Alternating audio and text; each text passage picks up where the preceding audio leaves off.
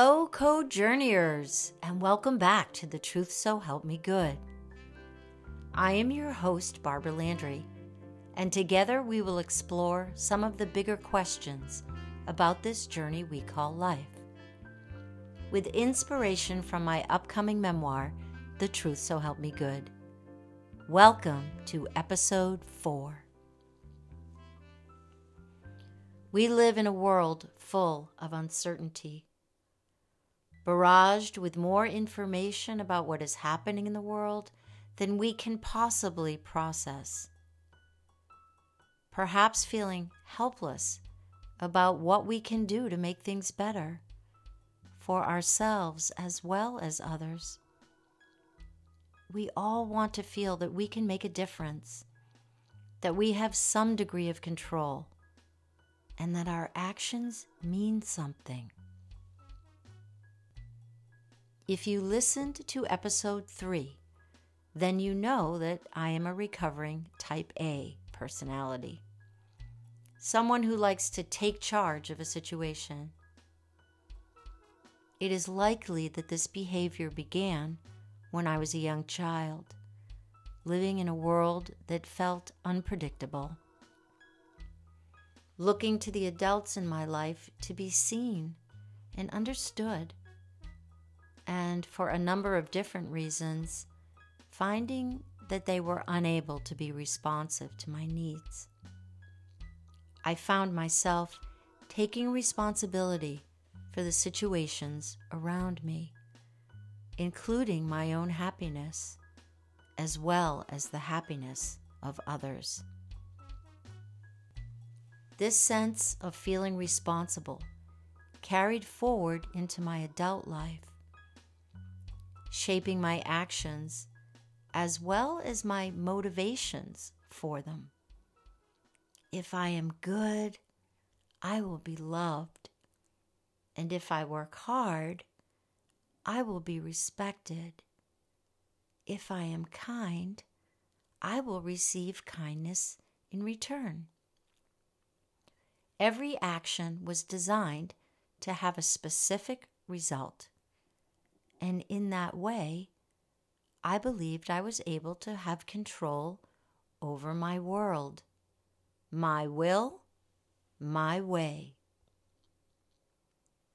As a child, I adopted this approach as a survival skill in order to create a sense of safety and security. As an adult, it had outlived its usefulness. I took responsibility for things that were not mine. I believed I had control over things that I did not. And I caused myself to suffer by expecting my actions to have a specific outcome, which was rarely the case.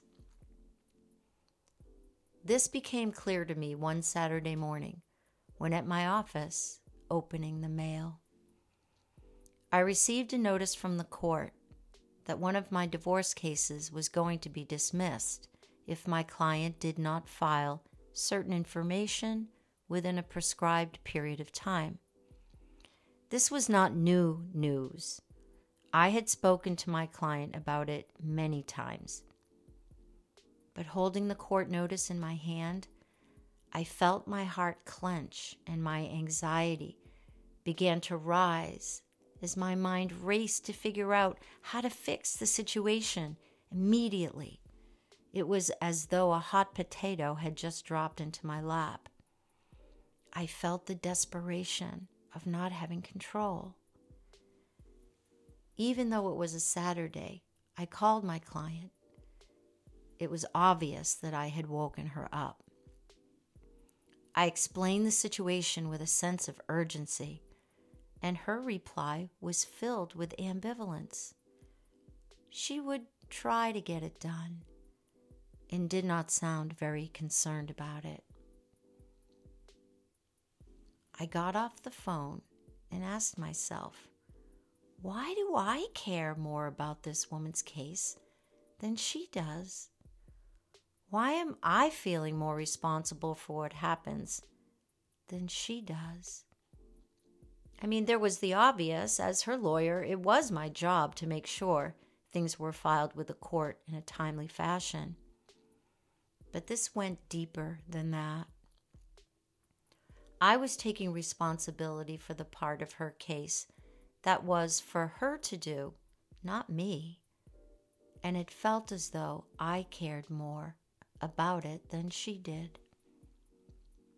I realized in that moment that this related back to my childhood. My knee jerk reaction that I had to fix every problem that was in front of me, whether it was really mine to do or not was old and no longer served me or the people around me. I was in a constant state of being attached to the outcome of situations. In other words, I believed, consciously or subconsciously, that I was responsible for how things turned out, even for the things that were beyond my control. If you listened to episode three, you also know that part of my healing journey involved learning the practice of yoga. My yoga teacher also taught a class on the Bhagavad Gita. The Gita is an ancient Hindu text which tells the story of Prince Arjuna and Krishna. It is a hero's journey of sorts where Arjuna is taught many life lessons by Krishna. At the time that I took the class, I could not even pronounce the name, but it taught me many things. And among them was the idea of being unattached from the outcome of my actions. The way it is written in the Gita goes something to the effect of we should be concerned with our actions, but not the fruit of our actions. When we act and are attached to the outcome, we are in a constant state of unrest. We create our own resistance in that we will only be satisfied if things happen in a particular way. The catch 22 is that what happens in response to our actions is usually beyond our control. So, when things don't turn out the way we want, it comes back on us, and we are unhappy, we are disappointed, we suffer. So, in the case of my client, her need to actively participate in her own case by providing necessary information to the court was on her. My actions were designed to try and make her do something that was her responsibility, which ultimately was beyond my control. My responsibility as her attorney was to advise her of what she needed to do. Whether she actually did it or not was up to her. Without being clear on what my responsibility and what was someone else's, I was in a constant push and pull to try and exercise control. Once I was able to recognize that all I could do was my part and let the rest go, I became free from the resistance that I myself had created. By doing my part and surrendering to the outcome, I could relax into the flow without feeling responsible. This is true freedom. To know that your actions have meaning regardless of the outcome to do the best you can and trust that it is enough, and then to let it go. And we can feel the difference. When we do something for someone with the hope or expectation that we will get something in return, we are in a state of unrest, which continues until or unless we get what we are looking for. Our inner peace is conditioned upon what happens. We are less likely to be aware of the present moment and what is because we are too distracted by our own expectations.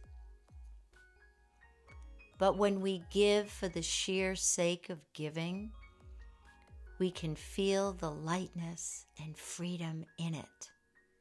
Holding the door for someone feels as good for us as it does for the person that we are doing it for. The action alone is enough. The action comes from the heart rather than the ego. Perhaps acting from the heart is the antidote to the overwhelm we feel about the huge problems that the world faces today. To give for the sake of giving, to love for the sake of loving, and to offer compassion for the sake of compassion without seeking anything in return. To do the best we can do be the best we can be, and offer our actions up with faith that we can and do make a difference in the world. I'd like to end this episode with a poem by Danna Faulds entitled Allow. There is no controlling life. Try corralling a lightning bolt containing a tornado. Dam a stream and it will create a new channel. Resist and the tide will sweep you off your feet. Allow and grace will carry you to higher ground. The only safety lies in letting it all in the wild and the weak, fear, fantasies, failures, and success. When loss rips off the doors of the heart, or sadness veils your vision with despair, practice becomes simply bearing the truth